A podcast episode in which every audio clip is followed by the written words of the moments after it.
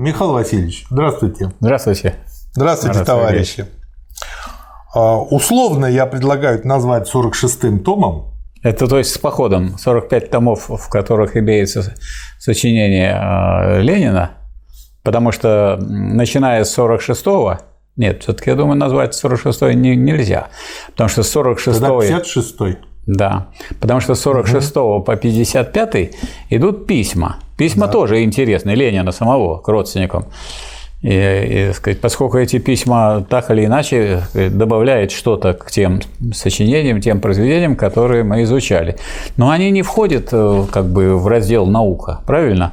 Наука – это система знаний, а тут какая тут система? А тут вот письма, отдельные письма там, родным, товарищам по борьбе. Но для тех, кто уже эту систему имеет, кто прочитал 45 томов, очень полезно и нужно прочитать и остальные 10. Но кроме этого, тут еще вот есть такие два товарища у Ленина, такие как Маркс и Энгельс, которые… И еще, еще третий товарищ, да. Да, которые, которые, товарищ Гегель, которые изучали и, и, можно сказать, предваряли работу Ленина. А раз они его предваряли, то как бы, чтобы увидеть, так сказать, во всей полноте картину, желательно рассмотреть и вот этот конспект переписки Маркса и Энгельса, который у нас есть. Он издан. Издан странновато, потому что там вдруг да. почему-то том, который содержит более э, со второго тома ранние, более, более поздние периоды, значит, он э, предшествует э, тому, которые более ранние периоды. То есть совершенно непонятный принцип. Да, Тем более да. на фоне предисловия, в котором говорится о том, что есть теоретики научного коммунизма, что и Ленин тоже основоположник научного коммунизма. Никакого научного коммунизма вы не найдете ни у Маркса, ни у Энгельса, ни у Ленина, потому что они говорили научном... Не у Гегеля. Не у Гегеля тем более, а о научном социализме. А вот слово «научный коммунизм» появилось с легкой руки или с тяжелой э, Суслова, который после как раз э, ревизии, которая произошла на 22-м съезде, собрал общество ведов, сказал, что мы будем новую дисциплину научный ну, коммунизм продвигать. Сусло на всех вылил. Да, и вот и вот с этого времени начинается повторение людей. Это же политиздат издавало. Значит, они взяли под козырек и начинают это повторять. Поэтому издание не очень удачное, но от этого письма Маркса Энгельса хуже не становится, и замечания Ленина, так сказать, и комментарии к этим письмам хуже не становятся. И потом, вот как сделал Марат Сергеевич, и мы вам всем советуем, вам никто не мешает читать это в хронологическом порядке. Да, да. Берите там, начинайте с того, всех писем, которые являются более ранние, и идите к более поздним. Почему? Да. Потому что Потому что логическое – это есть исправленное историческое. Да. Поэтому а зачем же мы будем кашу делать из исторического, тогда труднее это будет делать. То есть, да. если людей хотели запутать, то есть, вроде мы издали, но мы так издали, что вот ну да, нужно еще распутывать. Ну, что типа поделать? Ну, Не получим так удовольствие от распутывания. Придется и это, Тем более, заниматься. Четыре да. тома. Да, просто их правильно поставить и все. Первый том начинается на 179 странице. Причем формально вот эта книга, она не входит в полное собрание сочинений, но издана в таком же да. ключе. Видите, такая синенькая, с портретом Ленина, да. с стеснением. Да. Все то же самое, такой же вот корешок.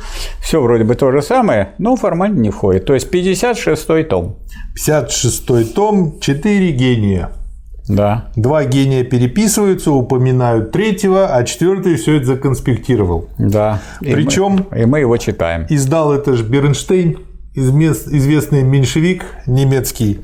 А, вот. И Ленин там, кстати, тоже э, предложил... Ленин издал переписку Маркса и Энгельса, да. А, э, Бернштейн издал в четырех томах а, эту переписку. И Ленин по поводу вот этого издания, которое конспектировал, написал, что не надо только читать предисловие и комментарии Бернштейна. Конечно. Потому что они глупые и не соответствуют сути дела. Ну, то же самое можем сказать и в отношении вот, предисловия и комментариев да, да. тех, кто издавал эту книгу у нас. Да, а так книжка Потому что отдавали в период разгула, разгула ревизионизма после 22-го съезда. Да.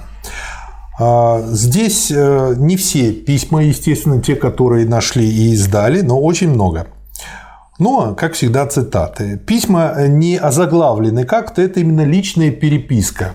Да, вот и я по хотел этой причине они здесь очень как бы без обиняков отзываются о людях. Я бы сделал еще одно замечание предварительное, потому что вот если люди будут читать этот конспект и найдут в нем какое-то положение, которое прямо противоречит научному положению Маркса или Энгельса или Ленина. Ну, это черновик, это дискуссия. Надо понимать, что это, так сказать, одно дело письма, а письма носят такой характер, который, ну, не обязательно, так сказать, вполне является истиной. Не обязательно. Но, с другой стороны, они могут давать дополнительную сказать, грань какую-то, дополнительную конкретизацию того, да. что говорится в книгах и статьях. Вот в этом плане это очень ценно. И тут еще чисто по-человечески очень много интересных моментов. Ну, по порядку. А, рабочие уже года два, как достигли последней ступени старой цивилизации, и их протест против старого общественного строя находит свое выражение в быстром росте преступлений, грабежей и убийств. Скажите, пожалуйста, читатели Маркса, Энгельса? Это 44 год, начало октября Энгельс пишет Марксу. Энгельс, вот Энгельс, Маркс. Кстати, я вот тут узнал то, что Энгельс обращается часто к Марсу. Мавр. Да. А? Ну вот нам желательно в а ходе обсуждения говорить, это Энгельс, это Маркс, это Ленин, да. чтобы мы так различали. Это, это Энгельс. Да. Улицы вечером весьма небезопасны. Буржуазию бьют, режут и грабят. И если развитие здешних пролетариев будет идти по тем же законам, что и в Англии, то они скоро поймут, что протестовать таким способом против старого общества, как отдельные индивидуумы и путем насилия, бесполезно. И тогда они будут протестовать против него в своем общем качестве, как люди путем коммунизма. Дальше везде натыкаешься на коммунистов у всех германцев еще очень неясное представление о практической осуществимости коммунизма. Опять же Энгельс. Пишу свою книгу о положении английских рабочих. Я предъявлю англичанам славный перечень их грехов. Перед лицом всего мира я обвиняю английскую буржуазию в массовых убийствах, грабежах и других преступлениях. Это его книга о а вот Энгельс говорит, мы применим здесь коммунизм. А вот Ленин уже вот именно эту мысль проводил, когда говорил, у нас коммунизм – это советская власть плюс электрификация всей страны. Под электрификацией понималась индустриализация на научной основе, да. а советская власть означала, что это, в этом участвует весь передовой рабочий класс. Да. создающий свои забастовочные комитеты, советы на предприятиях и организовывающие эту борьбу. Да. Опять Энгельс Марксу. Можно еще, будучи коммунистом, оставаться по внешним условиям буржуа и вьючной скотиной торгашества. Если не заниматься литературной деятельностью, но вести в одно и то же время широкую коммунистическую пропаганду и занятия торгашеством, промышленными делами, и этого нельзя. То есть он как бы объяснял, почему его тяготит его положение. потому и очень многие, так сказать, люди, которые начинали там литературную деятельность, вполне коммунистическую, потом решили, что они, так сказать, от издания книг своих получать будут много денег, и уже не важно, как говорится, что вы пишете, а то надо писать, что даст больше денег. И они перестают быть коммунистами и становятся торгашами. Да. Теперь откуда Энгельс деньги брал, чтобы помочь Марксу? Так как я не знаю, хватит ли этих денег, чтобы ты мог устроиться в Брюсселе, в конвертах раньше отправляли, был mm-hmm. достаточно надежный вариант, то, само собой разумеется, я с величайшим удовольствием представлю в твое распоряжение свой гонорар за первую английскую работу, которую я скоро получу, хотя бы частично, и без которого я в данный момент могу обойтись, так как займу у своего старика, у своего отца. Фейербах говорит, что должен сначала основательно покончить с религиозной дрянью, прежде чем сможет в такой мере заняться коммунизмом, чтобы отстаивать его в своих трудах. Ну вот он на такую работу проделал Фейербах. Да. За это его уважают, в том числе основатели марксизма. Да. А, критическая критика, в кавычках взята, все еще не получена. Новое название «Святое семейство». Это мы проходили в 29-м томе во второй да, записи. И Бруно Бауэр. Да, и еще больше поссорит меня с моим благочестивым, без того уже сильно раздраженным стариком. Ты, конечно, не мог этого знать, как видно из объявления. Ты мое имя поставил первым. Почему? Я ведь почти ничего не написал. И ведь все узнают твой стиль. Ну, это их переписка по поводу святого семейства. Я веду, я веду тут, опять Энгельс пишет, поистине собачью жизнь. Мое заявление, что я окончательно отказываюсь заниматься торгашеством, это в своем семействе, он пишет, еще более рассердило его, его отца. А мое открытое выступление в качестве коммуниста пробудило у него к тому же и настоящий буржуазный фанатизм. Так как они знают, что все эти письма от коммунистов, то строят при этом такую горестную благочестивую мину, что хоть с ума сходи. Тело Господне оказало свое действие, и сегодня утром меня окружают еще более горестные лица, чем всегда. Он тут еще и пишет, что его больше всего расстраивает даже не то, что все семейство такое набожное и так истово соблюдает все эти традиции, а то, что они на самом деле абсолютно не верят в Бога. И единственная причина, почему они все это соблюдают, это просто боязнь ада что вот что-то они тут сделают, и, а вдруг он действительно есть, и мы туда попадем. Вот на всякий случай они это соблюдают. Больше э, как бы никакой другой причины нету. Сегодня, конечно, опять недовольные физиономией из-за моего позднего возвращения. Намеки, что я, вероятно, был в публичном доме, а он был на коммунистическом собрании. Постоянно раздражает сознание того, что с этими людьми ничего не поделаешь. Ведь им просто-напросто хочется терзать и мучить себя всякими фантазиями об аде, и в то же время им нельзя втолковать, что даже самые примитивные понятия справедливости – если бы не мать, которую я очень люблю, она прекрасный человек и только по отношению к отцу совершенно не самостоятельна. В остальном здесь нет ничего нового. Буржуазия политиканствует и ходит в церковь. А что делает пролетариат, мы не знаем, да и вряд ли можем знать. Теперь Энгельс Брюссельскому коммунистическому корреспондентскому комитету. Время, если возможно. 46 год. Угу. Ассоциации всех ремесленников различных профессий, большой склад, где все продукты, доставленные членам ассоциации, оцениваются точно по издержкам на сырье, плюс издержки на труд и оплачиваются другими продуктами членов ассоциации, оценивают таким же способом. Та часть доставленных продуктов, которая превышает потребность в них ассоциации, продается на мировом рынке. Выручка выплачивается производителям.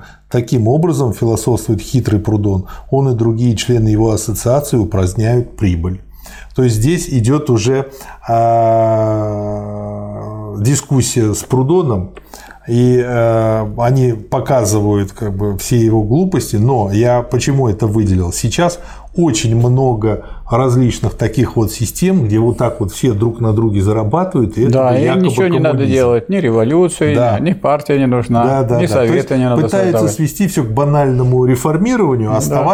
оставляя наверху буржуазию. Да, хотя, как известно, да. вот эти так называемые кооперативные предприятия, да. они во всем мире есть. Есть в Испании, скажем, такие предприятия, как Мандрагона, вот. Ну и ясное дело, что они конкурировать с крупными монополиями не могут. Да. И вот тут а вот... существовать могут. Да, и вот тут как бы Энгельс комментирует, почему это ерунда, то, что Прудон придумал, что его рабочие никогда не будут в состоянии достать необходимый капитал, так как в таком случае они могли бы с тем же успехом основать самостоятельное предприятие, что экономия на издержках, которые могла бы дать ассоциация ничто по сравнению с колоссальным риском, что вся эта история сводится к желанию при помощи фокуса убрать из этого мира прибыль, оставив производителей прибыли, что все это настоящая идиллия в духе Штрау-Бингеров, с самого начала совершенно исключающая крупную промышленность, строительное дело, сельское хозяйство и тому подобное. И он дальше пишет, таковы сектанты. То есть, по сути дела, это что-то вроде секты получается. Третье письмо тому же Брюссельскому комитету. Три вечера мы спорили о плане прудоновских ассоциаций. Сначала почти все были против меня, а под конец только Эйзерман и остальные три грюнианца. Главное, что приходилось мне доказывать, это необходимость насильственной революции и вообще антипролетарский, мелкобуржуазный, филистерский характер грюновского истинного социализма. То есть вот поскольку это книга трех человек, где Значит, есть да. выдержка из произведения Маркса и Энгельса и замечания Ленина. Да. То первое, на что мы обращаем внимание вот сейчас – что именно выписывает Ленин. То есть Ленин считал необходимым выписать вот именно те вещи, на которые обращает внимание Марат Сергеевич. Там много чего говорится в этих письмах, но вот есть такие характерные и очень важные для понимания э, духа борьбы, для понимания того, как э, относиться должны рабочие да. к своей борьбе и к своему делу. Тут Ленин э, как бы подчеркнул, я тоже выделил, как Энгельс определяет намерения коммунистов Намерение коммунистов определил он следующим образом. Первое. Отстаивать интересы пролетариев в противоположность интересам буржуа. Второе. Осуществить это посредством уничтожения частной собственности и замены ее общностью имущества. Третье. Не признавать другого средства осуществления этих целей, кроме насильственной демократической революции. Энгельс 9 марта 1947 года. Вот это интересная формулировка. Насильственная демократическая революция. А почему она демократическая? Если она насильственная. Так она насильственная по отношению к тем, кто не хочет соблюдать демократию, не хочет подчиняться народу. А народ – это рабочие и крестьяне. Да, оштрафуем всех, кто не носит маски добровольно. Это не революция. Да, это просто так, фраза. Так. Это вы помогаете создателям масок получать свою прибыль. Да. Видел ли ты революцию? Революция это в кавычках это название работы Луи Блана. Дикая смесь верных догадок и самых невероятных нелепостей. Я прочел только половину первого тома в Сарселе. Это производит странное впечатление. Он то поражает интересным замечанием, то сразу же ошарашивает самым невероятным абсурдом. Но у Луи Блана хороший нюх, и несмотря на все свое безрассудство, он совсем не на плохом пути. Однако дальше достигнуто он не пойдет, он скован чарами идеологии. Вот э, я тоже обратил внимание на то, что очень многие люди, очень недюжинного ума, даже хорошо образованные в своей профессиональной области, и э, ну, очень здорово мыслящие часто могут совершать такие ляпы, очевидные для человека, изучившего диалектику, но они ее не видят, э, не видят эти ляпы, и они считают, а зачем им диалектика? Это что-то вот такое. И вот как их убедить? Вот Я убеждаю непонятно. так, вам диалектика не нужна. Ну, жалко. Вам диалектика жалко. не нужна, вы должны быть в стороне от диалектики, потому что вы ее не воспринимаете. Обидно, потому Она... что мозги пропадают, и общество теряет от этого. Неизвестно. Может быть, хорошо, что такие вот мозги, которые не могут воспринять диалектику, не лезут в то дело, в котором они ничего не смыслят. Да. То есть я думаю, что ну, предрасположенность к диалектике тоже должна быть. Э, вот, скажем, тот же Ленин объяснял, почему э, диалектической истиной ну, легче воспринимается рабочими, чем интеллигентами. Потому что интеллигент да. может ему втемяшиться вот какая-то мысль в голову, и он ее всю жизнь толдычит. Да. А рабочий, он имеет дело все время с изменяющимся материалом и с э, природными явлениями, и с преобразованием природы, к подчинению, с подчинением природы человеку. Угу. И, и причем это подчинение, и в этом и состоит, собственно, производство. Производство – процесс присвоения предметов природы в рамках определенной формы общества и посредством нее. Поэтому и его такой взгляд практический, он самый близкий к теоретическому, но он не развит. Его нужно развить, да. и он будет это сказать, воспринимать и развивать. Есть, кстати, очень хорошая дополнительная информация, помимо того, что вот у Ленина про Дицгина читали – Тут точно так же я выделил четыре цитаты про Дицгина в переписке Энгельса с Марксом. Дойдем до этого. Угу. Дальше, значит, он по поводу идеи Луи Блана продолжает. Они хотят найти закон, посредством которого можно было бы в 10 раз увеличить производство. Они, подобно вознице в басне, ищут того Геркулеса, который вытащил бы их вместо них социальную телегу из грязи но Геркулес в их собственных руках. Закон достаточного производства состоит в том, чтобы производить достаточно. Если они этого не могут сделать, то им не, могут, э, не помогут никакие заклинания. Изобретатели, получающие патент, делают гораздо больше для достаточного производства, чем весь Луи Блан со всем глубокомысленным стремлением к науке. Я здесь вспомнил анекдот про то, как э, американцы оптимизировали грибцов. Ну, там где-то эпохи 90-х. Значит, э, гребля там на байдарках, восьмерки, 8 гребцов, американская команда пришла третьей. Ну, хотят все-таки первое место. К следующим соревнованиям решили получше подготовиться, наняли коуча, наняли еще одного тренера, наняли специалиста по оптимизации, по рекламе, по маркетингу, такую боевую команду сделали. Те подумали и сказали, вы знаете, вот они 8 гребцов, но у них же нету начальника, который указывает, куда чего. Вот они вот и тратят усилия вот туда. Давайте так, одного гребца заменим начальником, будут грести 7. Мы их усилим, потренируем побольше, зато благодаря тому, что что-то указывает куда надо, они быстрее придут. Сделали, переместились на пятое место. Думают, нет, вот, видимо, одного начальника не хватает. Идея это верная была, но давайте еще двоих к нему добавим. Получили, значит, три начальника, пять гребцов. Переместились на десятое место. Ну, спрашивают, они решили провести опрос у этих трех начальников. А вот как они думают? А вообще вот, вот им же поручена работа, а почему нет результата?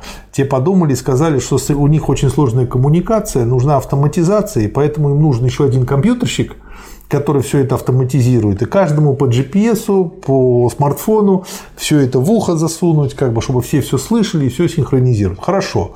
Значит, еще одного гребца заменили Э, компьютерщиком, и на всякий случай под резерв, если кто-то из начальников будет болеть, еще значит, одного заменили начальником.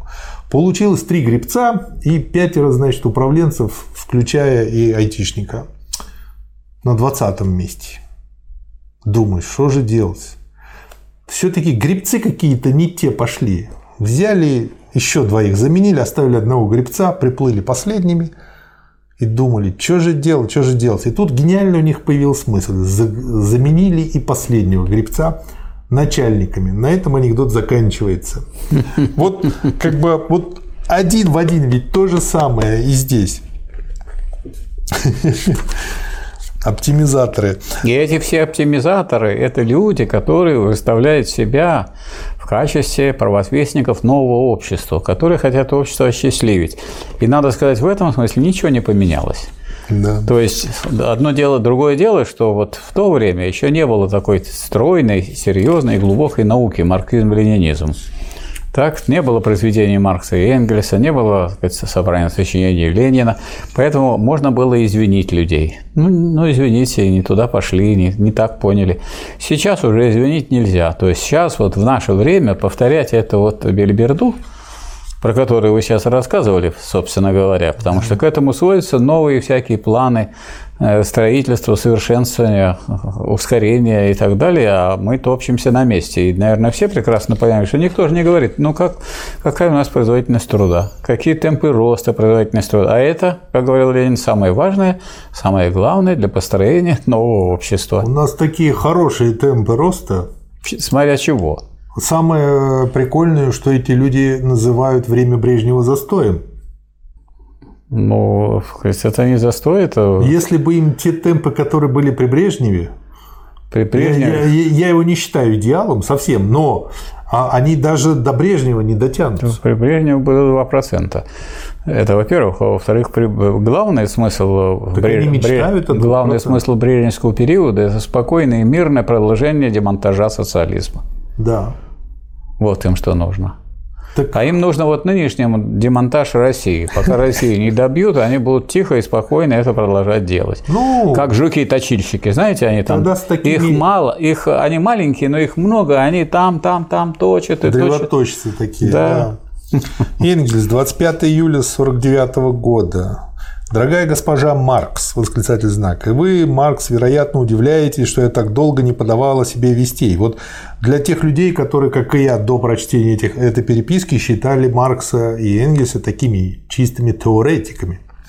Вот причина этого. В тот самый день, когда я написал Марксу, пришло известие, что Хомбург занят прусаками – и таким образом сообщение с Парижем прервано. Отослать письмо было уже невозможно, я отправился к Виллиху. В Каузерслаутерне я держался в стороне от всякого участия в так называемой революции. Но когда явились прусаки, я не смог воспротивиться соблазну принять участие в военных действиях. Так что боевые люди. Я убедился, что хваленное мужество в атаке... Прозвище генерал Энгельса, и он, конечно, большой знаток военной науки. Да, и вот смотрите, ученый в нем всегда жил я убедился, что хваленное мужество в атаке – самое заурядное качество, которым может обладать человек. Свист пуль – сущие пустяки. И хотя мне пришлось наблюдать немало трусостей, я за всю компанию не видел и дюжины людей, которые держали бы себя трусливо в бою. Зато сколько храброй глупости, восклицательный знак. Так или иначе, я счастливо миновал все опасности. Это весна-лето 49 -го года Швейцария. Вы, кстати, знаете, что Энгельс ведь не похоронен ни на каком кладбище. Да. Поэтому никаких цветов, так сказать, к своей могиле Энгельс не допустил. Энгельс попросил да. его по морскому обычаю э, доски опустить в море, да. и поэтому прах его развеян в мировом океане. Да. Ну, так же, как и его идеи и мысли, они достояние всего человечества и никак не умещаются ни на какой могиле. И вообще они не могильного характера. Да, это здорово. Маркс, 7 января 1951 года.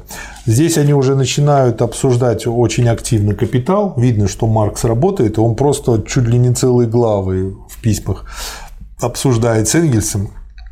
Например, по поводу закона Рикардо. Рента может возрастать, хотя цена земледельческого продукта падает.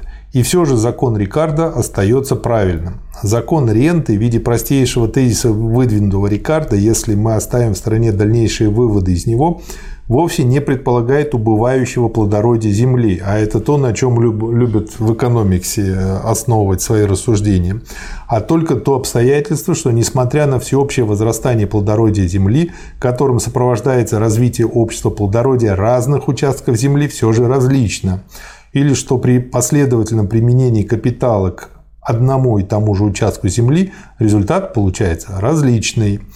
Чем более всеобщим является улучшение почвы, тем большее количество типов почвы оно будет охватывать, и сумма ренты всей страны может возрастать, хотя цена на хлеб в общем и падает. Вот так, так, так сложилось, так получилось, что вот э, Маркс и Энгельс обсуждали эти вопросы. Да. А так получилось, что это было их общее дело, и когда Маркс написал первый том «Капитал», и он и был издан, в том числе и в России, и порадовал Маркса – в России был издан «Капитал» на русском языке. Да. А вот дальше второй и третий том э, доводить до издания пришлось Энгельсу. И он везде аккуратно ставил в фигурных скобках то, что он туда вставлял. Но, конечно, они обсуждали совместно с Марксом и Энгельсом, это видно в этой переписке. Поэтому «Капитал» можно считать общим делом, конечно, Маркса и Энгельса. Да. И если бы не Энгельс, мы бы имели как бы первый том, и все. А дальше и, а, и, черновые да, такие, черновые, черновые такие да. варианты второго и третьего тома. И то, и в этих черновых вариантах, конечно, Энгельс принимал участие. Да. Ну и видно, что это же обычные письма. Тут часто начинается так, вот мне нужно там в три часа уехать туда, я тебе сажусь и срочно пишу письмо. Ну, пишет там несколько страниц убористого конечно. текста. Вот. Э, поставлено мышление, поставлена речь, и все очень глубоко. Энгельс, 12 февраля 1951 года. Все более и более убеждаешься в том, что эмиграция – это такой институт, благодаря которому каждый человек неизбежно должен превратиться в дурака осла или просто мошенника. Если он совершенно не порвет с эмиграцией и не удовлетворится положением независимого литератора, которому нет решительно никакого дела до так называемой революционной партии, это подлинная школа злословия и подлости, в которой последний осел превращается в первого спасителя Отечества. Вот это говорит о том, какие трудности избежал товарищ Ленин, который, находясь за границей, по необходимости, потому что он вовсе не эмигрировал, а он вынужден был уехать, потому что за ним, когда он приехал э, в Ульяновку нынешнюю, угу. то есть в Саблино прежнее, в то место, где была Ульянова Елизарова, и где э, была его мать, то через буквально через некоторое время стало ясно, что за ним следят, и он вынужден был оттуда быстро уехать и уехать за границу. То есть в противном случае он бы вместо руководства партии находился где-нибудь в тюрьме или в ссылке очередной раз. Да. Тем более, что Ленин в тюрьме уже побывал, с этого началась его деятельность. Год у него был тюрьмы по делу о Союзе борьбы за освобождение рабочего класса, которым он руководил. Ну и три э, года он был в ссылке, за который он написал, за это время написал «Развитие капитализма в России». Так что опыт да. у него был, и этот дополнительный опыт ему совершенно уже не нужно было. А вот э, за границей э, Ленин поставил работу так, что он был в курсе всех событий, которые были в России, и через него шла связь, в том числе и с организациями, то, что ему посылали письма, а он, руководствуясь теорией и этими письмами, строил теорию, практику и тактику борьбы партии. Да. Революция – это чистое явление природы, совершающееся больше под влиянием физических законов, нежели на основании правил, определяющих развитие общества в обычное время. Или, вернее, эти правила во время революции приобретают гораздо более физический характер, сильнее обнаруживается материальная сила необходимости. И лишь только выступ... выступаешь в качестве представителя какой-либо партии, втягиваешься в этот водоворот – непреодолимой естественной необходимости. Только держа себя независимо, будучи по существу более революционным, чем другие, можно, по крайней мере, хоть некоторое время сохранить свою самостоятельность по отношению к этому водовороту. Хотя, в конце концов, все же окажешься в него втянутым. Ну вот, как показала практика и да. опыт Ленина, а мы все-таки уже живем в то время, которое имеет ну, выводы из предшествующей истории, что вот Ленину удалось создать такую партию, да. которая была независимой от буржуазии. Вот что самое главное. А поэтому от всякого водоворота, который затевала буржуазия. А вот другим э, революционерам не, не повезло, поэтому кто в Европе сумел создать такую партию? Вот когда началось голосование против военных кредитов, то только один Карл Липкнехт во всей Европе проголосовал против. А наши все делегаты, депутаты Государственной Думы, проголосовали и отправились в Сибирь. И тем самым сохранили честь э, российской социал-демократии большевистской. Карл Либнихт как соотносится с Вильгельмом Либнихтом? Это сын. Сын. Вильгельма, да. Потому что тут они Вильгельма ругают везде. Я поначалу думаю, что они так А ругают? он породил Потом... хорошего сына. Да. Может, его ругали, а он Сын за отца не отвечает. воспитал хорошего. Да. Причем э, еще союзниками оказались в этом деле у большевиков только болгарские честники. Все остальные оказались предателями дела социализма. И то, чему их учил Энгельс, предали. Потому что э, они входили во второй интернационал, второй интернационал на этом крахнул и перестал существовать в связи с предательством вождей. Да.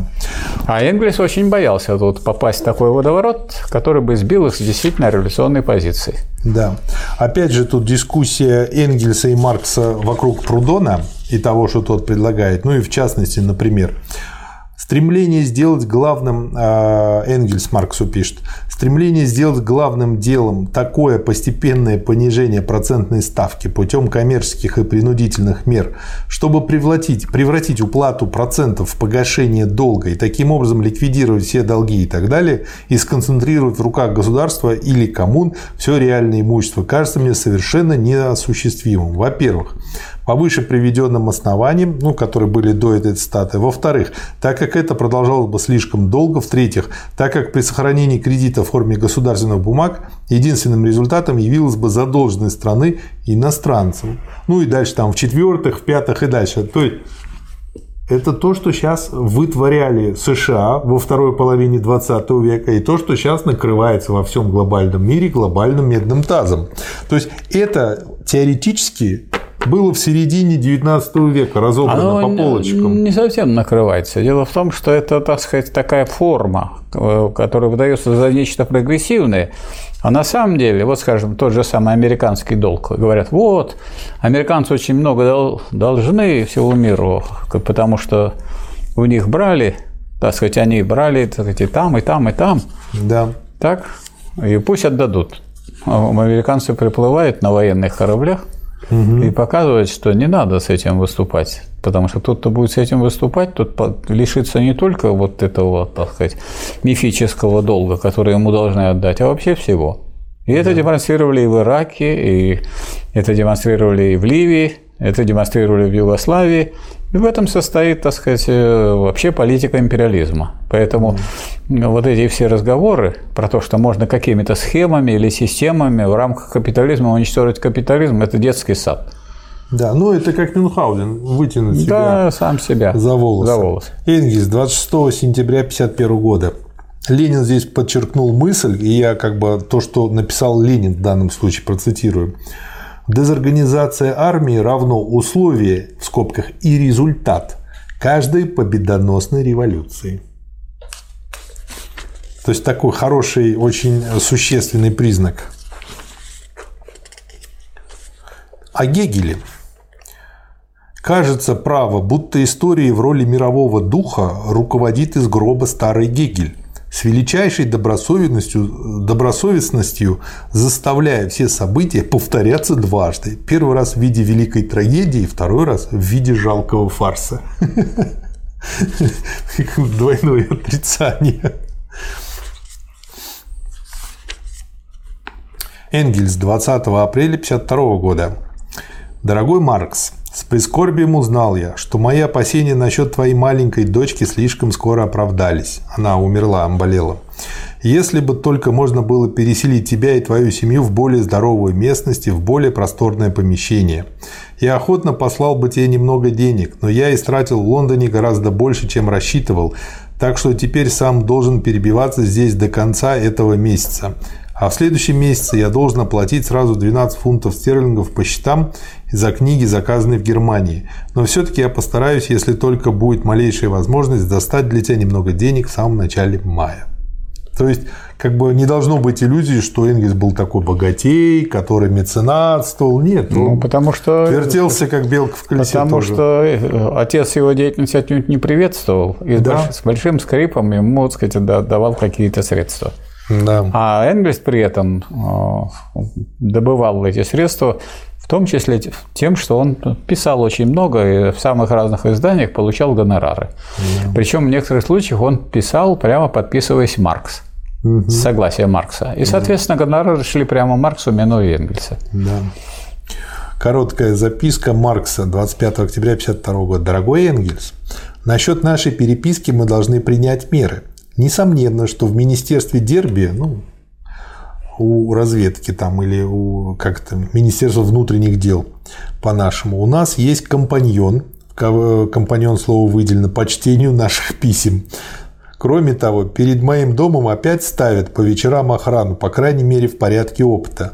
Поэтому я не могу писать тебе абсолютно ничего такого, что не считаю желательным довести в настоящий момент до сведения прусского Вот правительства. обратите внимание, как нам стало сейчас хорошо. Вот мы сейчас все, что Да. мы с вами обсуждаем, все вывешиваем, и не надо так сказать, ни, ни шпиков ставить, не надо дежурить, и не надо разыскивать. Мы все, что тут вот сказали, все это будет вывешено, так что не Да. надо беспокоиться.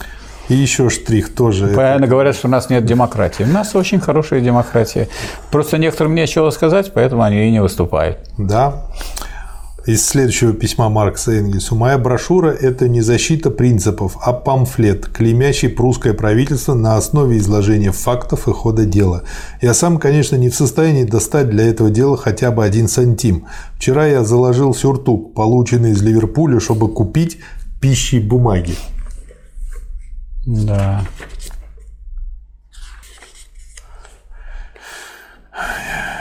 Ключ восточных порядков – отсутствие частной собственности на землю.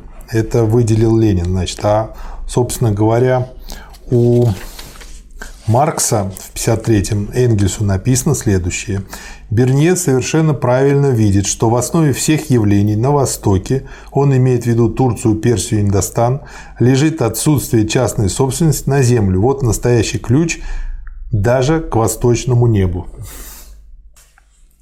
Отсутствие и комментарий Энгельса в ответном письме. Отсутствие частной собственности на землю действительно является ключом к пониманию всего Востока. В этой основа всей его политической и религиозной истории. Мне кажется, что это объясняется главным образом климатом и характером почвы. Вот хочу, э, хочу привести пример. Я в 92 году был э, две недели в Корейской Народно-Демократической Республике. С нами встречался секретарь.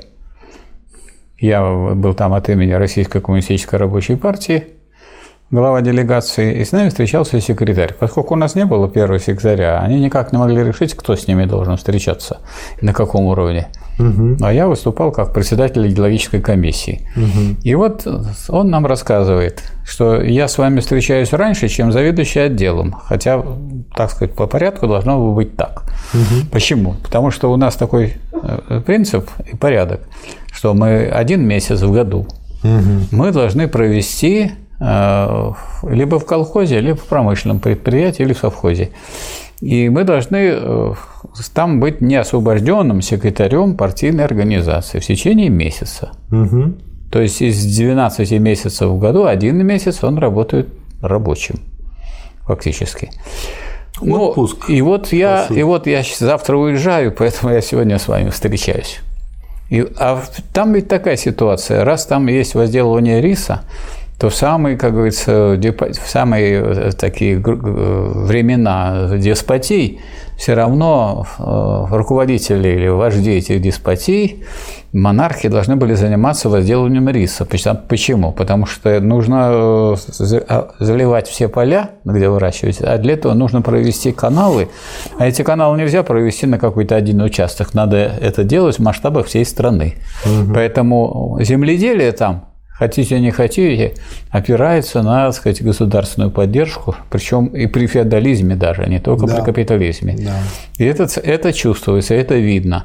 И э, что делает вот этот секретарь, который приехал? Поскольку э, рис сажают в воду, вот он, значит, каждый день в течение месяца будет вот брать этот саженец и туда его в воду, так сказать, вместе с другими товарищами это делать. И мы видели, как э, в другом колхозе, как обмолачивают рис. Те люди, которые с нами приехали в красивых костюмах, с пиджачками, mm-hmm. снимают эти пиджачки и показывают, как они лихо обмолачивают и снова делают снопы для того, чтобы продать японцам. Это очень хорошо вправляет головной мозг. Очень, очень хорошо. очень многим людям. А японцы из этой соломы делают э, потом тапки, циновки и так далее.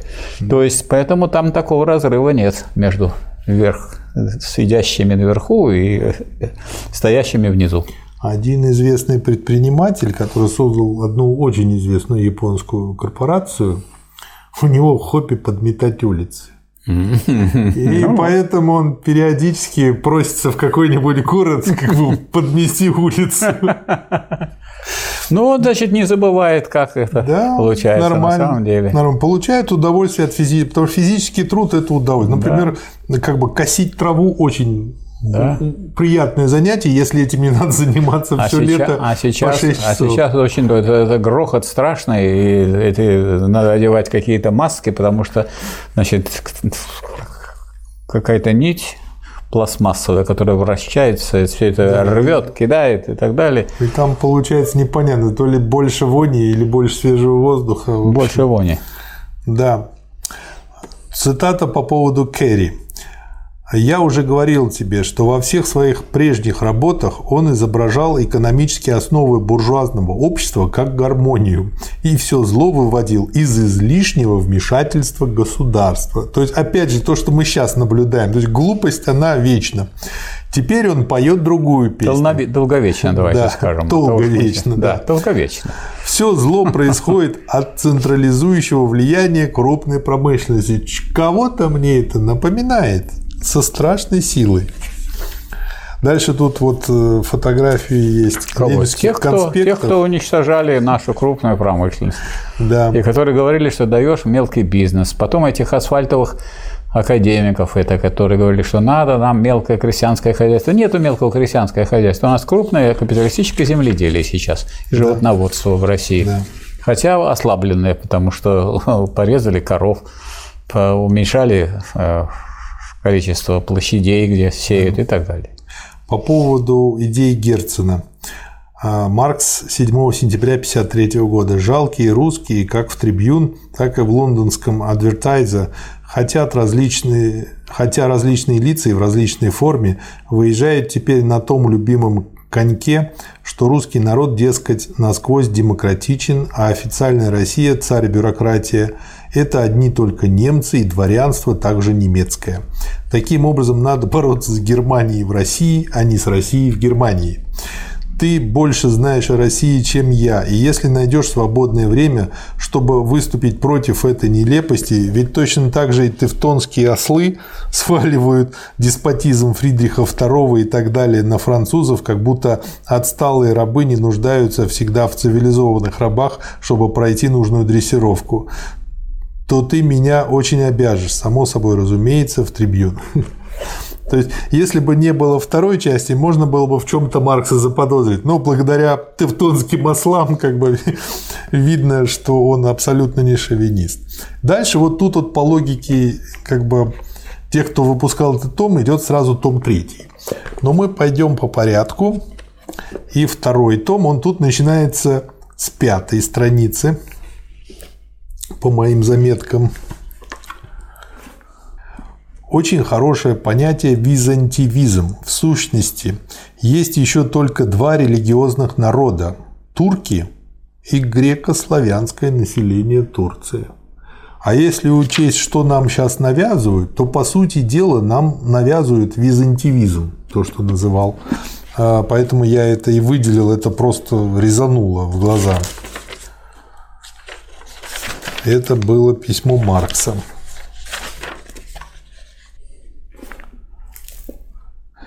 Про кажемость агитации тоже есть, э, как бы вот Ленин для себя отмечает, что как бы есть агитация, а есть кажемость агитации. То есть вот отовсюду уши Гегеля здесь торчат, он всегда здесь присутствует.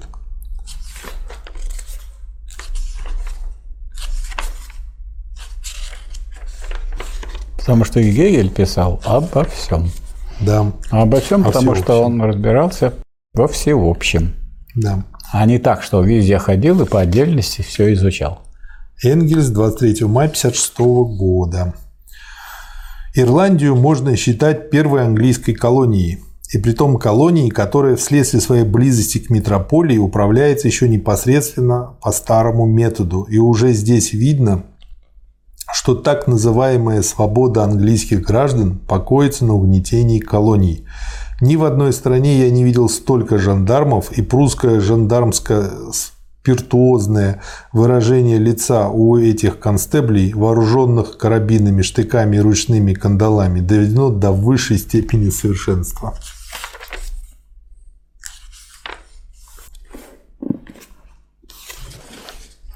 Маркс, 2 декабря 1956 года. Характеристика истории Пруссии. В списке правителей всегда лишь три характерных типа у Пруссии, чередующихся как день и ночь. Ханжа, Унтер и Скоморох. С отступлениями, которые вызываются лишь перестановкой фигур, но отнюдь не появлением какого-либо нового типа. Если государство при всем этом держалось все же то только благодаря посредственности тщательной бухгалтерии, избежанию крайностей, точности военного устава, известной доморощенной пошлости и церковному уставу. Все это отвратительно.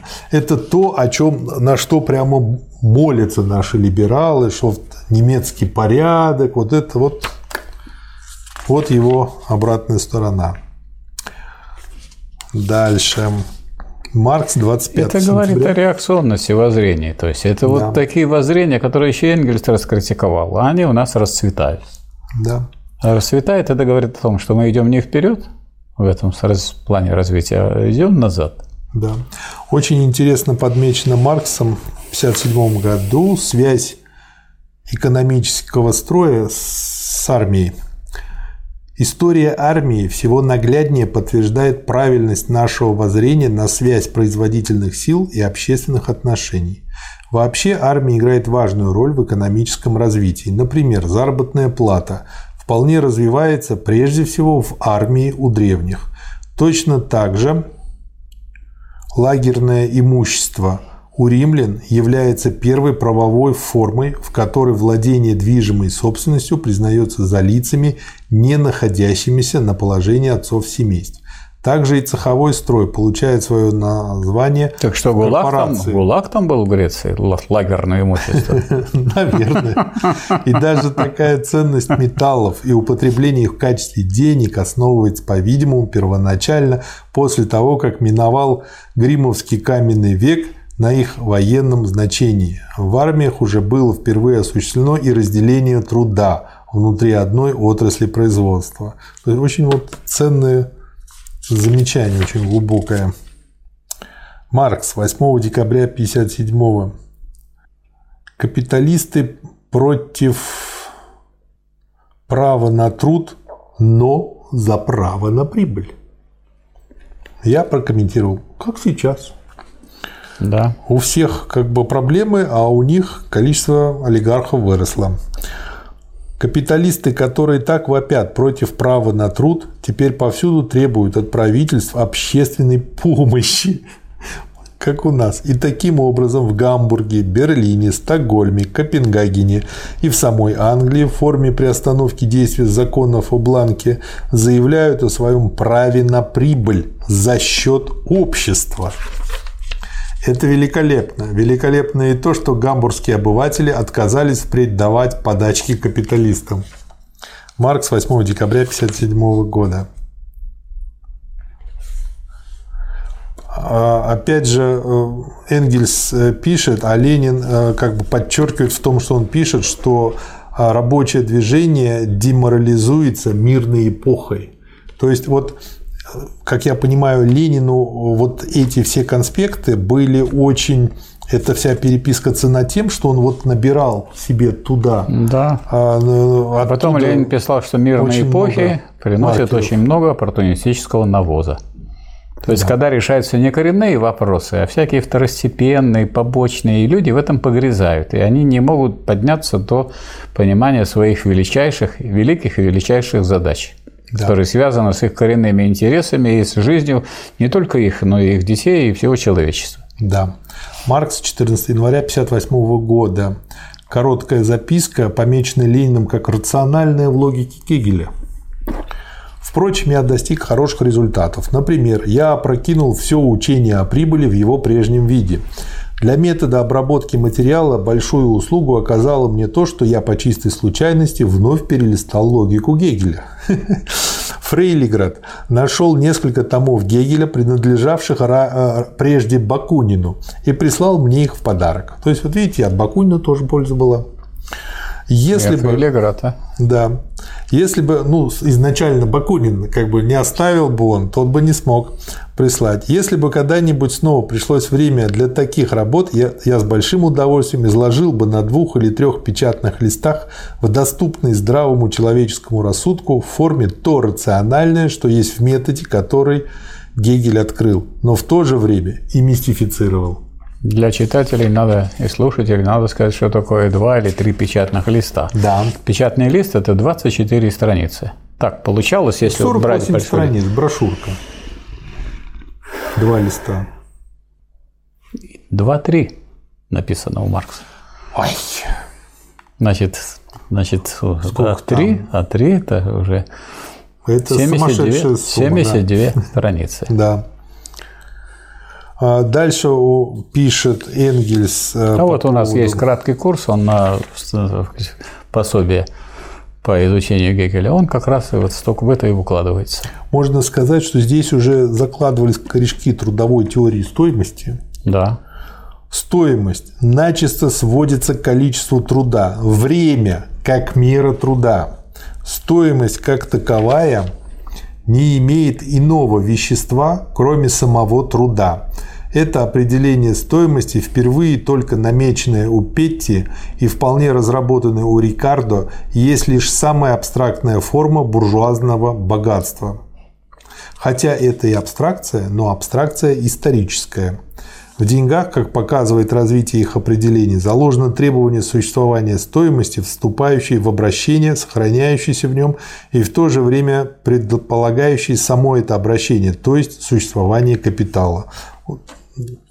Я облизываюсь так, предвкушая, когда доберемся до капитала.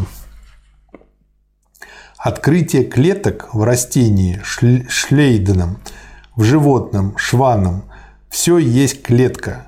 Клетка есть гегелевское в себе бытие. И в своем развитии проходит именно гегелевский процесс, пока из нее, наконец, не развивается идея, данный завершенный организм. Изучая сравнительную физиологию, Цвейнгельс пишет, испытываешь величайшее презрение к идеалистическому возвеличиванию человека над другими животными. На каждом шагу натыкаешься носом на полнейшее соответствие строения человека с остальными млекопитающими. Гегелевская история с качественным скачком в количественном ряду тоже прекрасно сюда подходит.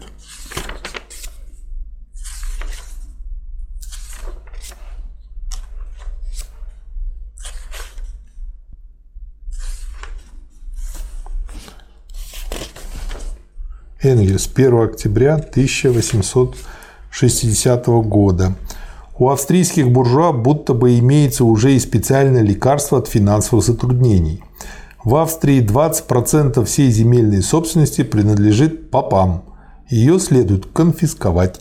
Можно ли представить себе более блестящее революционное положение? Маркс 19 декабря 60 года. За время своего испытания за последний месяц я читал всякую всячину. Между прочим, книгу Дарвина о естественном отборе.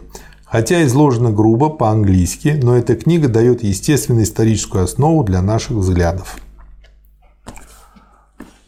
Следующий том, третий.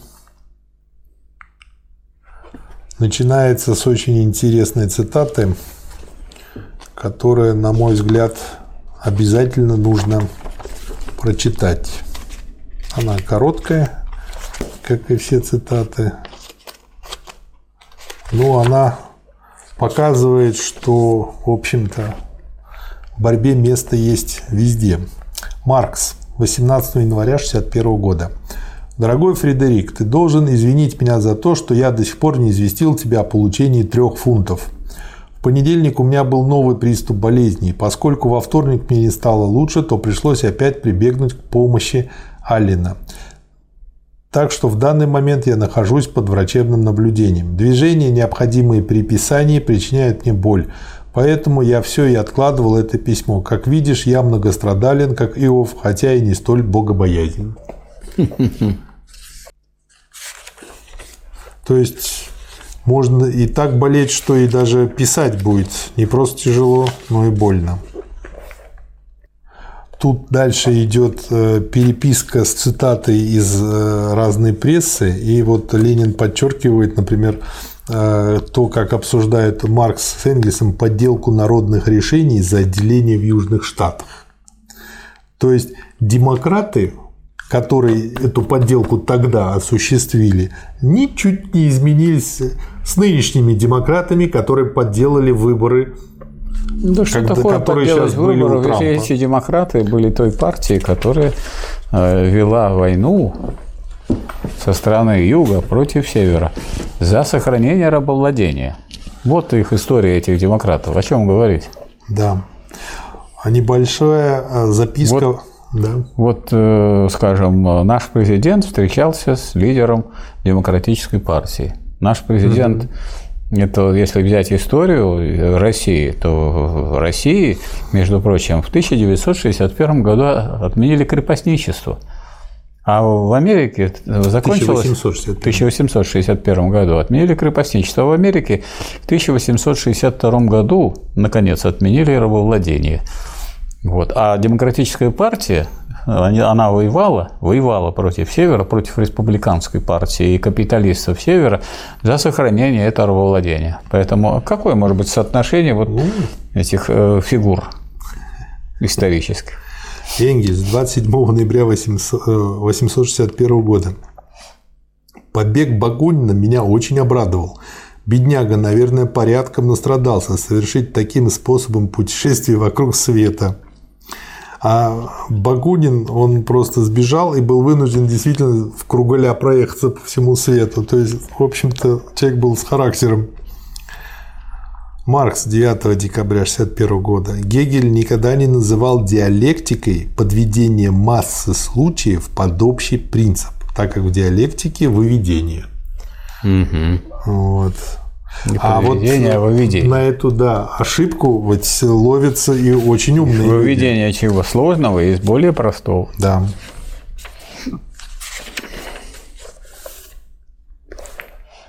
Конкуренция, следовательно, сводит товары не к их стоимости, а к их ценам издержек, которые в зависимости от органического строения капиталов бывают то выше, то ниже, то равны их стоимостям. Это прямо относится к третьему тому капитала. Для Да. тех, кто еще не читал, тот должен... Тут очень сказать, много тот, материалов тот увидит, когда будет читать, что в третьем томе капитала проводится такой принцип.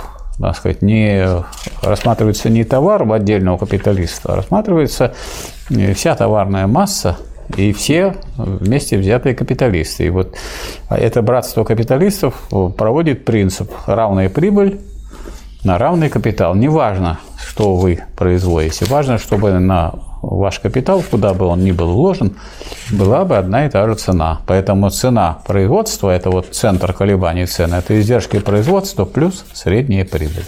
А вовсе не стоимость, как некоторые думают. Да. Не досчитавшие, как говорится, Или недопонявшие. не долетевшие до третьего тома капитала, Да, которые через Днепром. Днепр не, проле- не пролетели рухнули на середке. Маркс, 28 января 1863 года. Промышленная революция начинается тогда, когда механизм применяется там, где издавна для получения конечного результата требовалась работа человека. Следовательно, не там, где, как в вышеописанных орудиях, собственно обрабатываемому материалу рука человека с самого начала никогда не прикасалась. Иначе говоря, промышленная революция начинается с применения механизма там, где человек по самой природе вещей не действует с самого начала лишь как простая сила. Если же вместе с немецкими ослами называть применение силы животного, то есть по существу такого же произвольного движения, как и человеческой машины, то никак нельзя упускать из виду, что применение этого рода двигателей гораздо древнее самого простого ремесленного инструмента. Они вообще здесь э, в переписке очень, как бы, ну, поскольку писали друг другу и не для публикации, не стеснялись э, называть вещи своими именами. И они оттачивали, есть оттачивали, свои плюсы, да. они оттачивали термины, которые использовали потом в научных работах. Здесь есть очень интересная таблица для тех, кто занимается экономикой на странице 346, там как соотносятся и вытекают друг из друга продукт, прибыль, заработная плата, жизненные средства. Я думаю, экономистам имеет смысл посмотреть ее и комментарии вокруг этой таблицы. Там очень длинное письмо Энгельса, ну и переписка с Марксом на эту тему. Энгельс 4 сентября. Дорогой Мавр, он был для нас в настоящем очень ненадежным другом, в будущем довольно несомненным врагом. Но все же становится очень больно, когда видишь, как Германия губит всех сколько-нибудь дельных людей крайней партии. Это о Лассале. Какое ликование будет теперь в лагере фабрикантов и прогрессистских собак, ведь в самой Германии Лассаль были единственным человеком, которого они боялись. Но что. А дальше вот заканчиваю. Ну что за оригинальный способ лишиться жизни? Это как он погиб, лишился жизни Лассаль. Серьезно влюбиться, с его претензией быть Дон Жуаном, в дочь баварского посланника, желать на ней жениться, вступить в конфликт с получившим отставку соперником, к тому же еще валашским мошенником, и позволить убить себя. То есть, ну, на самом деле, конечно, жалко, но, в общем-то, это был не коммунист, не революционер, потому что он не понимал, что главнее, а что, что главное, что вторичное. Не мог акценты расставлять и бороться на системной основе. Хотя жалко. Так, сейчас так быстрее будет. А, вот тоже очень интересное. Энгельс, 11 марта 1865 года. Один славный чудак, старый оуэнист Уэстон, в скобках плотник, выставил два положения, которые он постоянно защищает. Первое что общее повышение уровня заработной платы не может принести рабочим никакой пользы. Второе, что вследствие этого и прочих трейд-юнионисты приносят вред. Я, разумеется, знаю заранее, к чему сводятся оба этих пункта. Первое, что стоимость товаров определяется заработной платой. Второе, что если капиталисты платят сегодня 5 шиллингов вместо 4, то они будут завтра, возросший спрос даст им эту возможность продавать свои товары за 5 шиллингов вместо 4. Хоть все это плоско и затрагивает только поверхность явлений, однако нелегко разъяснить людям несведущим все связанные с этим экономические вопросы. Они очень часто, кстати, сетуют на то, что как тяжело объяснить человеку, если он не овладел вполне диалектикой. И если он не, сказать, не овладел тем, что сделал да. Маркс и его друг Энгельс, то есть с капиталом. Да. Теперь по поводу капитала, его подготовки. Он уже почти что готов. Вот. Ну вот Маркс пишет 13 февраля 1966 года. Хотя рукопись готова, но в ее теперешнем виде она имеет столь гигантские размеры, что никто, кроме меня, даже ты, не в состоянии ее издать. Я начал ее переписывать и стилистически обрабатывать как раз 1 января. И дело января очень... какого года? 66-го. Дело очень быстро продвигалось вперед, так как мне, конечно, приятно вылизывать дитя после столь длительных родовых мук. Но тут опять появился карбункул, так что до настоящего времени я не мог подвигаться вперед, а фактически был в состоянии лишь пополнить то, что уже было готово по плану.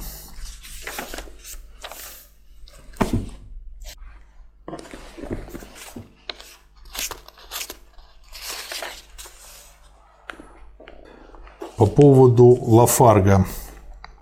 Англичане очень смеялись, когда я начал свою речь с того, это Карл Маркс пишет Энгельсу, что наш друг Лафарг и другие отменившие национальности обращаются к нам по-французски, то есть на языке непонятном для девяти десятых собрания – Далее я намекнул, что Лафарк, сам того не сознавая, под отрицанием национальности, понимает, кажется, их поглощение образцовой французской нации. Да, я думаю, он и не понял. Но вы знаете, что дочь Маркса, Лаура, была замужем за Полем Лафаргом. Да. У дочерей свой головной мозг. И вот что интересно, это как связано с капиталом. В капитале есть такое понятие, как в русском переводе совокупный рабочий. Угу. А есть французский перевод авторизованный, то есть который и Маркс читал. Вот, там говорится по-французски. По-французски слово «работник» – «travailler», а рабочий – «урир». Так вот, э, совокупного рабочего нет в капитале, потому что есть рабочий класс, а совокупный работник включает в себя не только рабочих. Так вот, в нашем издании, в русском, поскольку в немецком «арбайтер» означает и работник, и рабочий, трактуют это как совокупный рабочий. Отсюда целая ревизионистская ветвь, что надо отнести к рабочим инженеров, организаторов mm, производства да. и так далее, и так далее. А все упирается да. вот в неправильный перевод. Так вот, да. к счастью, к счастью, имеется вот перевод капитала на французский язык, и э, опираясь на него, можно эту, этот ребус раскрыть. Да. Дальше они тут обсуждают Дарвина и другие работы на эту тему вокруг эволюции. Ну, например, Тремо «Происхождение видоизменения у человека и других существ». И э, видно, что не всегда они смотрели э, на одну и ту же тему одинаково. Ну, например, Марксу работа Тремо понравилась, а Энгельс сказал, что да нет, обычная, в общем, ерунда. У меня в результате этого появилось желание найти ее и почитать. Прогресс у Дарвина чисто случайный, здесь вытекает с необходимостью на основе выводов развития земного шара.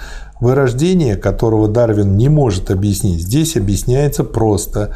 Также просто объясняется быстрое исчезновение чисто переходных форм, сравнительно с медленным развитием вида. Так что пробелы палеонтологии, которые Дарвину мешают, здесь необходимы. Ну и дальше, и в общем, у них идет Э, дискуссия вокруг темы прогресс как необходимость. Тоже очень интересный. Ну, я себе пометил найти, если получится купить. Ну, а вот по поводу этой же книжки, там вот что писал Маркс, я только что прочел. Это что пишет Энгельс. Вся его теория никуда не годится, уже потому что он не разбирается в геологии и не способен к самой элементарной литературно-исторической критике. Вот.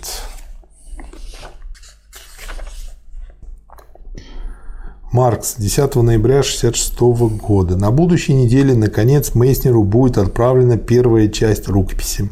Поистине проволочка этим летом и осенью была вызвана не теорией, а физическим состоянием и житейскими делами.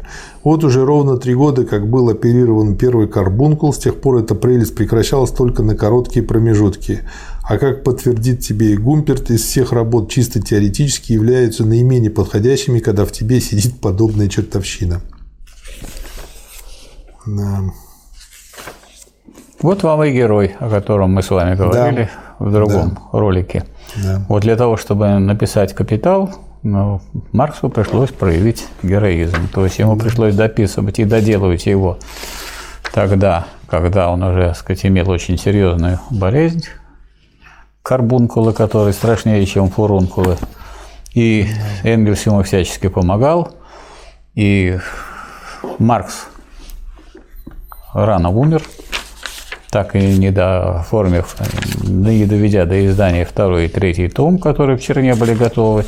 А дальше героизм Энгельс уже проявил. Если вы возьмете фотографию Энгельса, который дорабатывал капитал mm-hmm. и фигурные в скобочки вставлял то, что он туда добавлял, чтобы не путать то, что написал Маркс Энгельс, видно было, что это очень пожилой человек с полуослепший, и он сидел над этой рукописью и понимал, что он делает историческое дело для всего человечества. Да.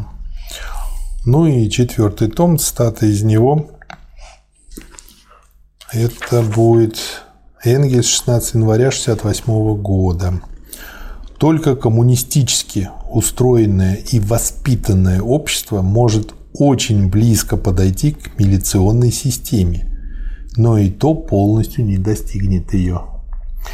То есть получается, ну вот теперь как бы становится понятно, почему Ленин так уцепился за советы, за милицию, за субботники. Значит, потому что это и есть коммунистическое. Значит, надо сказать, что такое милиция. Милиция есть вооруженный народ, в отличие да. от полиции, которая есть органы насилия господствующего класса. Да. Поэтому милиция, вот милиция, рабочая милиция была, например, в Чехословакии. И в Чехословакии, когда буржуазные деятели вышли из правительства и думали, что правительство упадет, а в правительстве всего было три коммуниста, министр обороны, премьер-министр и министр так сказать, внутренних дел рабочая милиция вышла на улицу вместе с э, другими товарищами, вооруженные. А у каждого рабочего на заводе в шкафчике имелось оружие, которое он мог взять и выйти для решения общественных задач.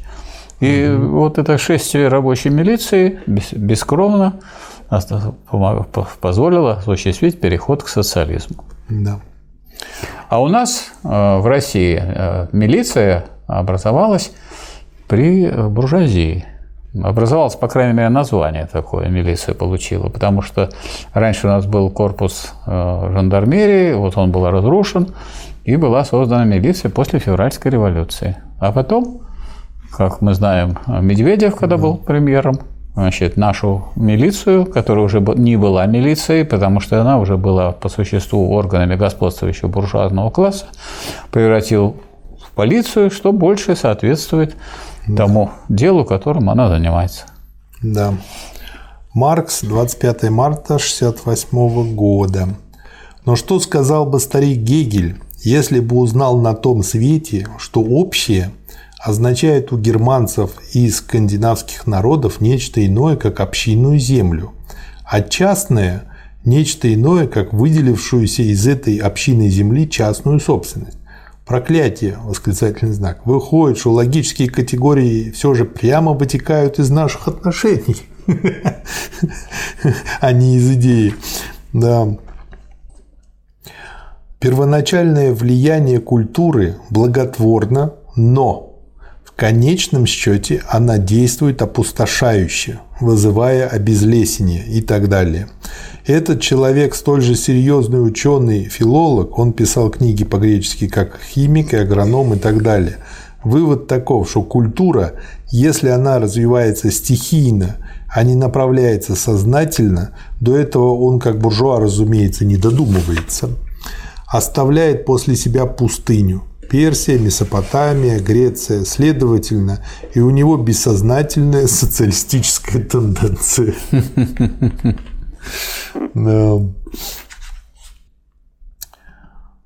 Так, сейчас. Это пишет Маркс, 68 год. Если здешняя французская секция не прекратит своих идиотских выходок, придется выгнать ее из интернационала. Невозможно позволить 50 олухам, вокруг которых во время таких публичных выступлений группируются крикуны всех национальностей, подвергать опасности существования международного товарищества в такой момент, когда благодаря событиям на континенте оно начинает становиться серьезной силой.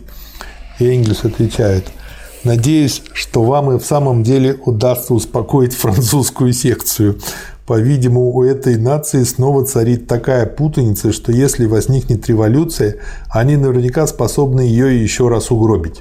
Как ни взглянешь на эту публику, всюду сплошная глупость.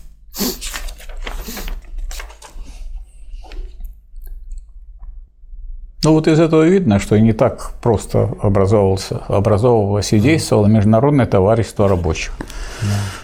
Во-первых, там рабочие ли были те, которые были от имени рабочих. Во-вторых, насколько они были грамотны и подготовлены. Да. Ну и само состояние еще теоретическое, состояние марксизма было в таком виде, что ну, трудно было людям разъяснить, э, когда у них в руках не было соответствующих произведений. Другое Конечно. дело, что вот ну, тех людей, которые сегодня при наличии там, произведений Гегеля, Маркса, Энгельса, Ленина остаются неграмотными, ну, делает их виноватыми. Да, сейчас нужно Они приходится, думают... если тогда приходилось бороться с неграмотностью, то сейчас нужно бороться вот с этими установками восприятия на, на лень, на то, чтобы да. подумать, да, на да, то, да. чтобы вот использовать чье-то готовое а мышление. Вот это вот, это вот короче. А что вы так долго рассказываете? Короче. Да. А что короче? А все можно сделать короче. А короче можно сделать без рук, без ног и голову еще отпилить. Тогда будет короче. Как одна женщина сказала, умеючи долго. Вот так. Маркс, 26 сентября 1968 года.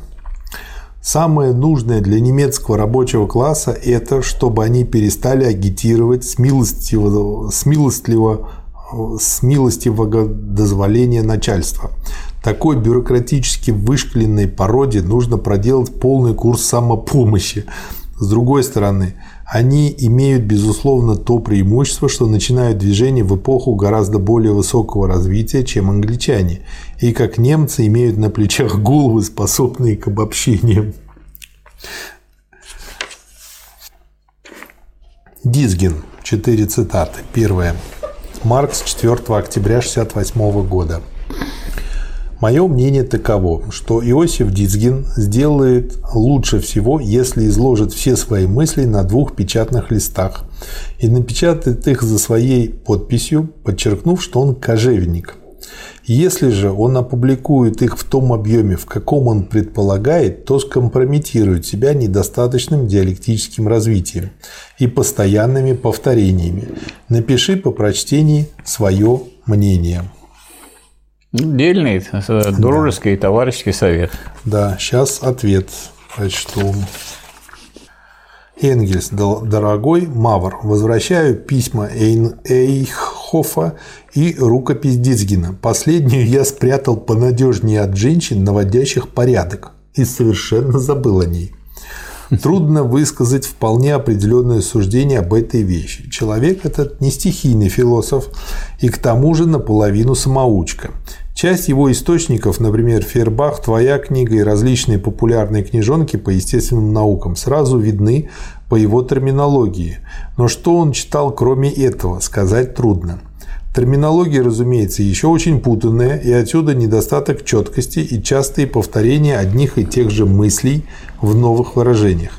Диалектика тоже имеется, но больше в виде проблесков, чем в связанном виде.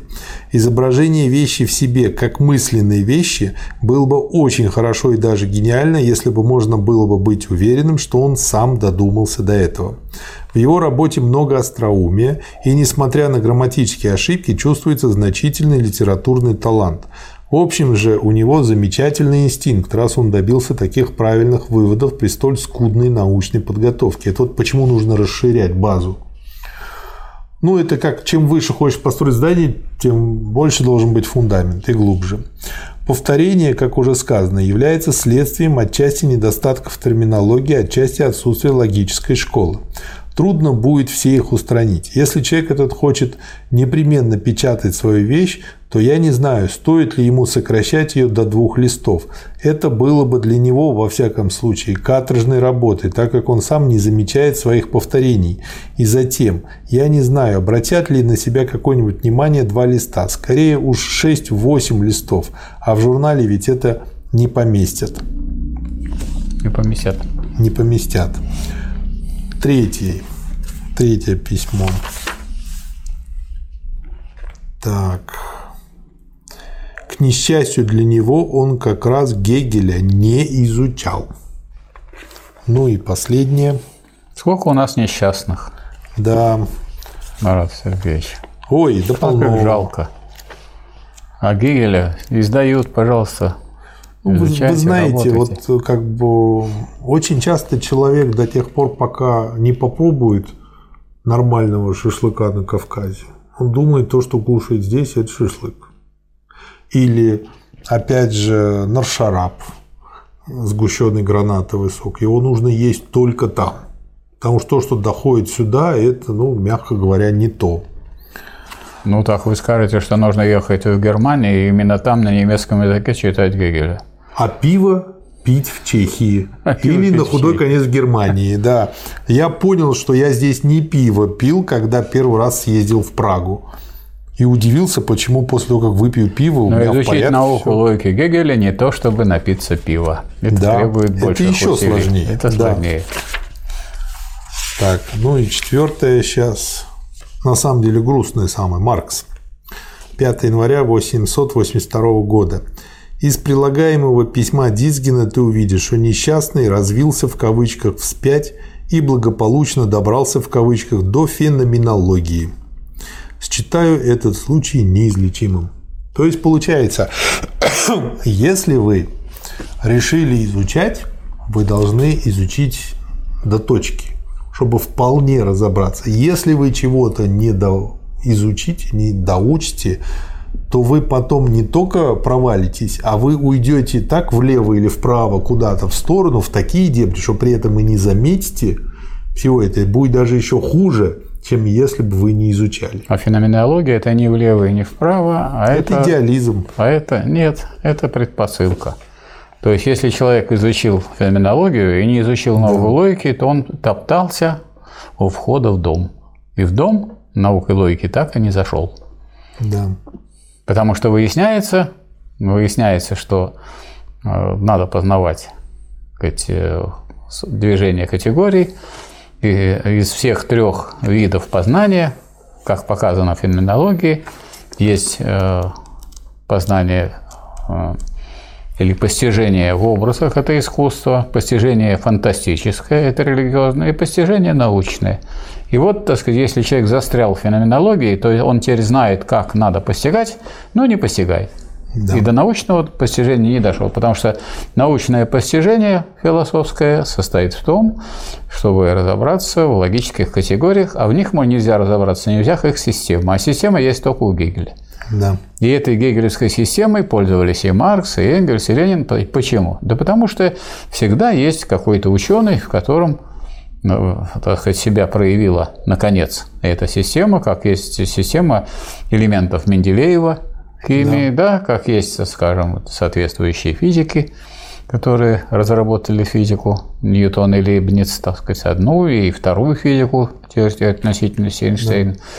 И если вы не прошли эту школу, вы дальше двигаться не можете. Поэтому, к сожалению, у нас можно сказать, что вот именно образованные люди, интеллигентные люди школу диалектики не прошли.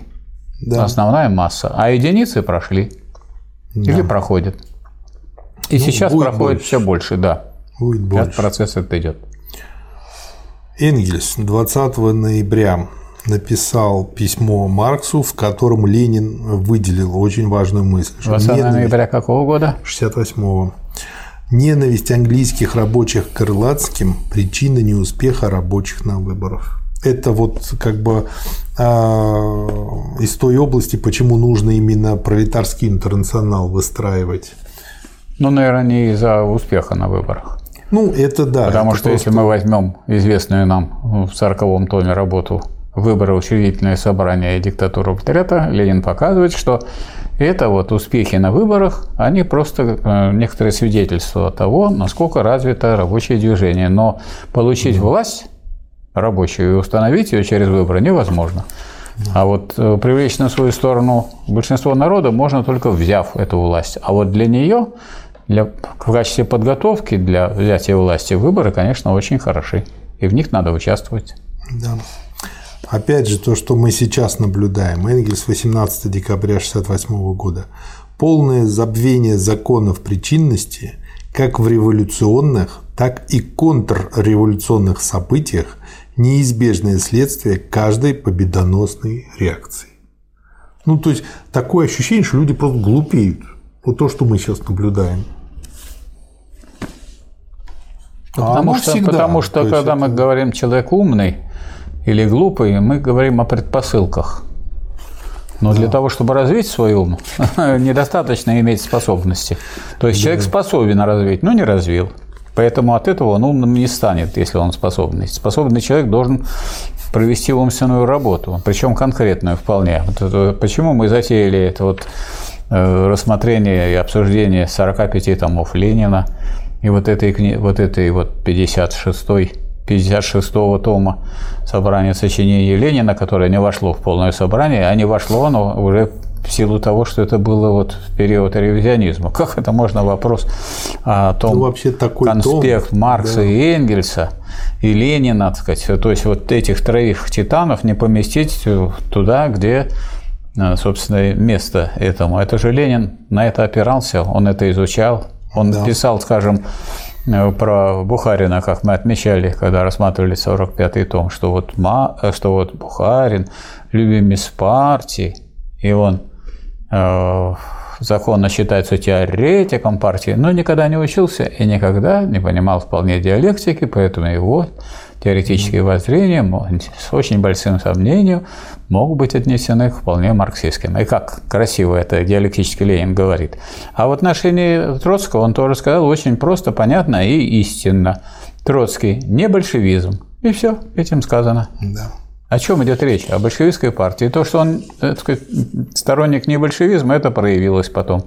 И как вы думаете, если Троцкий это так сказать, имеет характеристику не большевизм, значит, он должен был быть отторгнут на каком-то этапе партии, ну, и он и был произошло. и отторгнут. Поэтому удивительно, в этом ничего нет. А он пытался отторгнуть партию и стал просто врагом советской власти. В том же письме в конце уже Энгельс пишет такую хорошую фразу, заметка. «Имея дело с русскими, никогда не следует терять самообладание». А Энгельс 29 января 1969 года по поводу прямого народного законодательства имеет там тот смысл, что есть возможность противодействовать прямому или косвенному господству буржуазии в законодательских советах. То есть прямое народное законодательство имеет смысл при э, буржуазном правлении развивать. А когда уже силен пролетариат или пролетарское государство, тогда оно становится уже пятым колесом и излишним. Но тогда еще Энгельс не мог сказать, а что будет из-за формы, потому что формы открыли да. сказать, рабочие русские форму советов. Да. Это величайшее открытие русского рабочего класса. Маркс и Энгельс порадовались бы, конечно, когда узнали, что в Иваново-Вознесенске были созданы советы. Они вдруг раз и во всех городах проявились крупнейших уже в 1905 году, и вооруженное восстание было в Москве, декабрьское. Да. И хотя оно потерпело поражение, но рабочий класс не был разбит. И, так сказать, как, как бывает с грибами, которые один раз появляются как колосовики, отдельные грибы, а потом как пластовики, когда повсюду mm-hmm. в лесу. Вот так же появилось, получилось и в 17 году. Везде возникли советы, и им была передана власть. И общая, и районная, и республиканская, и так далее. Они стали носить всеобщий характер как форма диктатуры пролетариата. Маркс 18 августа 1869 года. В Познани, как сообщил Жабицкий, польские рабочие, плотники и так далее победоносно закончили стачку благодаря помощи их берлинских товарищей. Эта борьба против господина капитала даже в ее низшей форме, форме стачки, совсем по-иному покончит с национальными предрассудками, чем декламация о мире господ буржуа. Это Ленин тоже выделил как пример того, что такое вот пролетарский интернационализм. В том же письме эти собаки, например, епископ Кеттелер в Майнце, попы на Дюссельдорфском съезде и так далее, заигрывают, где им это кажется удобным, с рабочим вопросом. В 1848 году мы фактически поработали на них. Они одни воспользовались плодами революции в период реакции. Вот. Сейчас такая же у попов идет монетизация.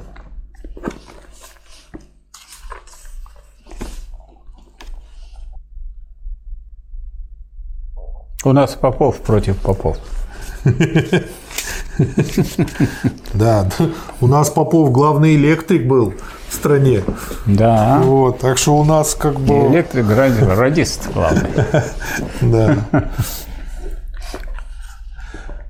Так, это... Ой, какое длинное письмо. Ну, смотрите, вот письмо на более чем 10 страницах. Энгельс, 19 ноября 1969 года. 20 с лишним лет тому назад я выдвинул положение, что в нынешнем обществе нет ни одного орудия производства, которое может служить 60-100 лет. Нет ни одной фабрики, ни одного здания и так далее, которые к концу своего существования покрыли бы издержки этого производства. Я и сейчас полагаю, что в общем и целом это совершенно верно, но если Кэрри и я оба правы, то это ничего не доказывает ни в отношении нормы прибыли, ни в отношении возникновения ренты, а только то, что буржуазное производство, даже если приложить к нему его собственный масштаб, гнилое. Так.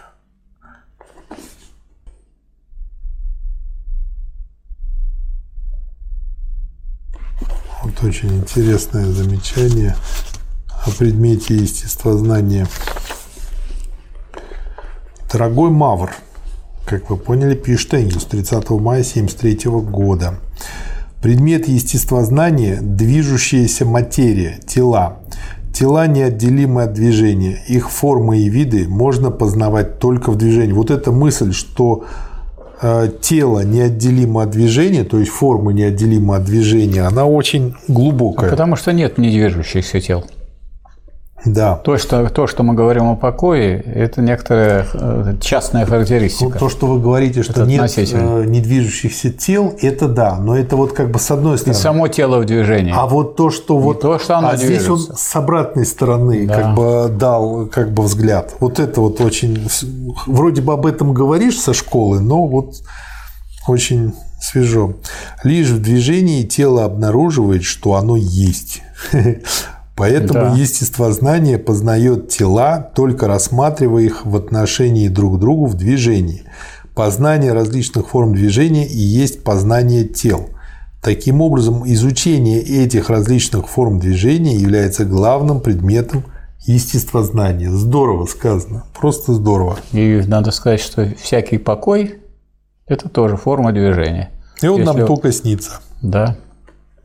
Ну вот, например, там, скажем, что-то покоится на Земле, но Земля-то вращается, да. и она несется в, в, вокруг Солнца. и так далее. Поэтому, а Солнце движется в рамках галактики. Да. Поэтому ничего покоящегося в абсолютном смысле нет. Все. И даже каждый человек, который сегодня там вот сидит и смотрит э, этот ролик, он же находится, так сказать, на карусели. Земля вращается за сутки, она приходит в то же самое положение. Да. Но она не в то же самое положение приходит, потому что за это время она перемещается ну, по пути по вокруг Солнца. Да. И да. вокруг Солнца. Поэтому солнце, это понятие Вселенная, покоя, да. это, так сказать, когда люди все говорят о покое, ну какой может быть покой? Вы спите, вы идете, вы все равно движетесь. Даже когда он нам снится, это не покой. Да. Даже во сне он не покой. Конечно. Ужас какой. Энгельс, 24 мая 1876 года. Да во сне вы дышите, какой же тут покой? Да. Сердце у вас работает, какой тут покой? По поводу человека по фамилии Мост. Умудрился дать краткое изложение всего капитала, и все-таки ничего в нем не уразуметь. То есть, если человек излагает, это не означает, что он это понял. Да. Энгельс, 25 июля 1976 года о Дюринге. Я утешаю здесь философией Дюринга. Такой дрянной чепухи никто еще никогда не писал. Ничего, кроме высокопарных пошлостей, пересыпанных чистейшей ерундой. Но все это довольно ловко препарировано для прекрасно известной автору публики, которая с помощью нищенской похлебки и без большого труда хочет быстро научиться говорить обо всем. Человек этот как будто нарочно создан для социализма и философии эпохи миллиардеров. Я здесь э, что вспомнил? Mm, в конце 90-х я когда э, значит, получил MBA, я купил еще такую книжку на английском языке, написано 10 Day MBA. Когда что такое MBA? Master in Business Administration. Ну, mm. это как бы Мастер образование для людей, которые должны занимать бизнеса. руководящие позиции Понятно, да. в западных корпорациях. Да. Да. И автор этой книжки, книжка тоненькая, а, пишет, что эта книжка рассчитана на чтобы вы ее не напрягаясь прочли за 10 вечеров. Mm. По одной главе каждый вечер в течение часа-двух спокойного, ненапряженного чтения. Естественно, знания в области MBA вы тут никакие не получите, но вы научитесь грамотно поддерживать беседу в каждой из этих областей, так что никто никогда не узнает, что вы всего лишь купили мою книжку за 10 долларов, вот, вот, и будут думать, что у вас есть эта степень. Красиво. И вот здесь точно так же у Дюринга.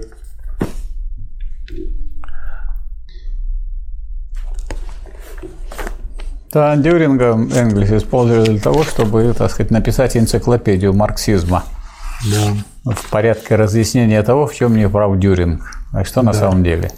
И вот для любителей копаться в физике, для физиков, для интересующихся физиков, особенно хорошее письмо Энгельса от 23 ноября 1082 года. 882. Электричество уготовило мне маленький триумф. Ты можешь, может быть, помнишь мои рассуждения о споре Декарта, Лейбница по поводу МВ и МВ квадрат? Как мере движения. Они сводились к тому, что МВ, импульс, представляет собой меру механического движения при передаче механического движения как такового, как целого. А как целого это я добавляю. Тогда как МВ квадрат пополам является его мерой при изменении формы движения – мерой, в соответствии с которой оно превращается в теплоту, электричество там, и так далее.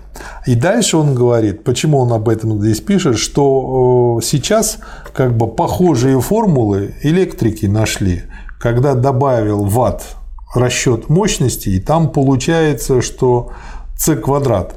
А вот, и он э, находит в этом общее естество э, всех законов. Очень интересное рассуждение. А, заканчивает он его так. Следовательно, это есть всеобщий естественный закон движения, который я впервые сформулировал. Теперь, однако, необходимо поскорее закончить диалектику природы. То есть, не просто вот сидел человек и выдумывал диалектику природы, а он копался в естественных науках. Ну, точно так же, как Ленин в какой-то из записи, я там перечислял книги, которые он брал в библиотеке, э, когда был в Германии.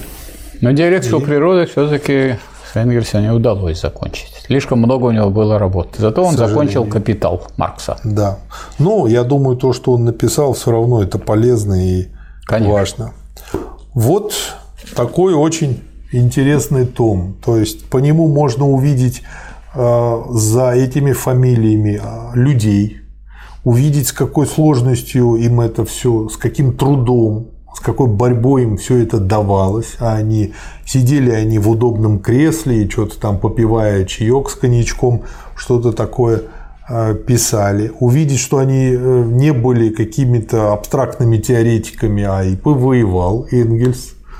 Вот, то есть увидеть живую жизнь, вот это этот том но это позволяет. Том, но это но Помимо это, всего это прочего. Это конспект Ленина, поэтому я бы предложил назвать так Ленина и его учителя. Нет, четыре гения, Михаил Васильевич. Четыре гения, да? Да, четыре гения. Я как бы буду биться за это название. Давайте. Я согласен, да. Четыре гения тут вот это топ. Да, да. Если они присутствуют. Да. Спасибо. Михаил Васильевич. Спасибо вам. Спасибо, товарищ.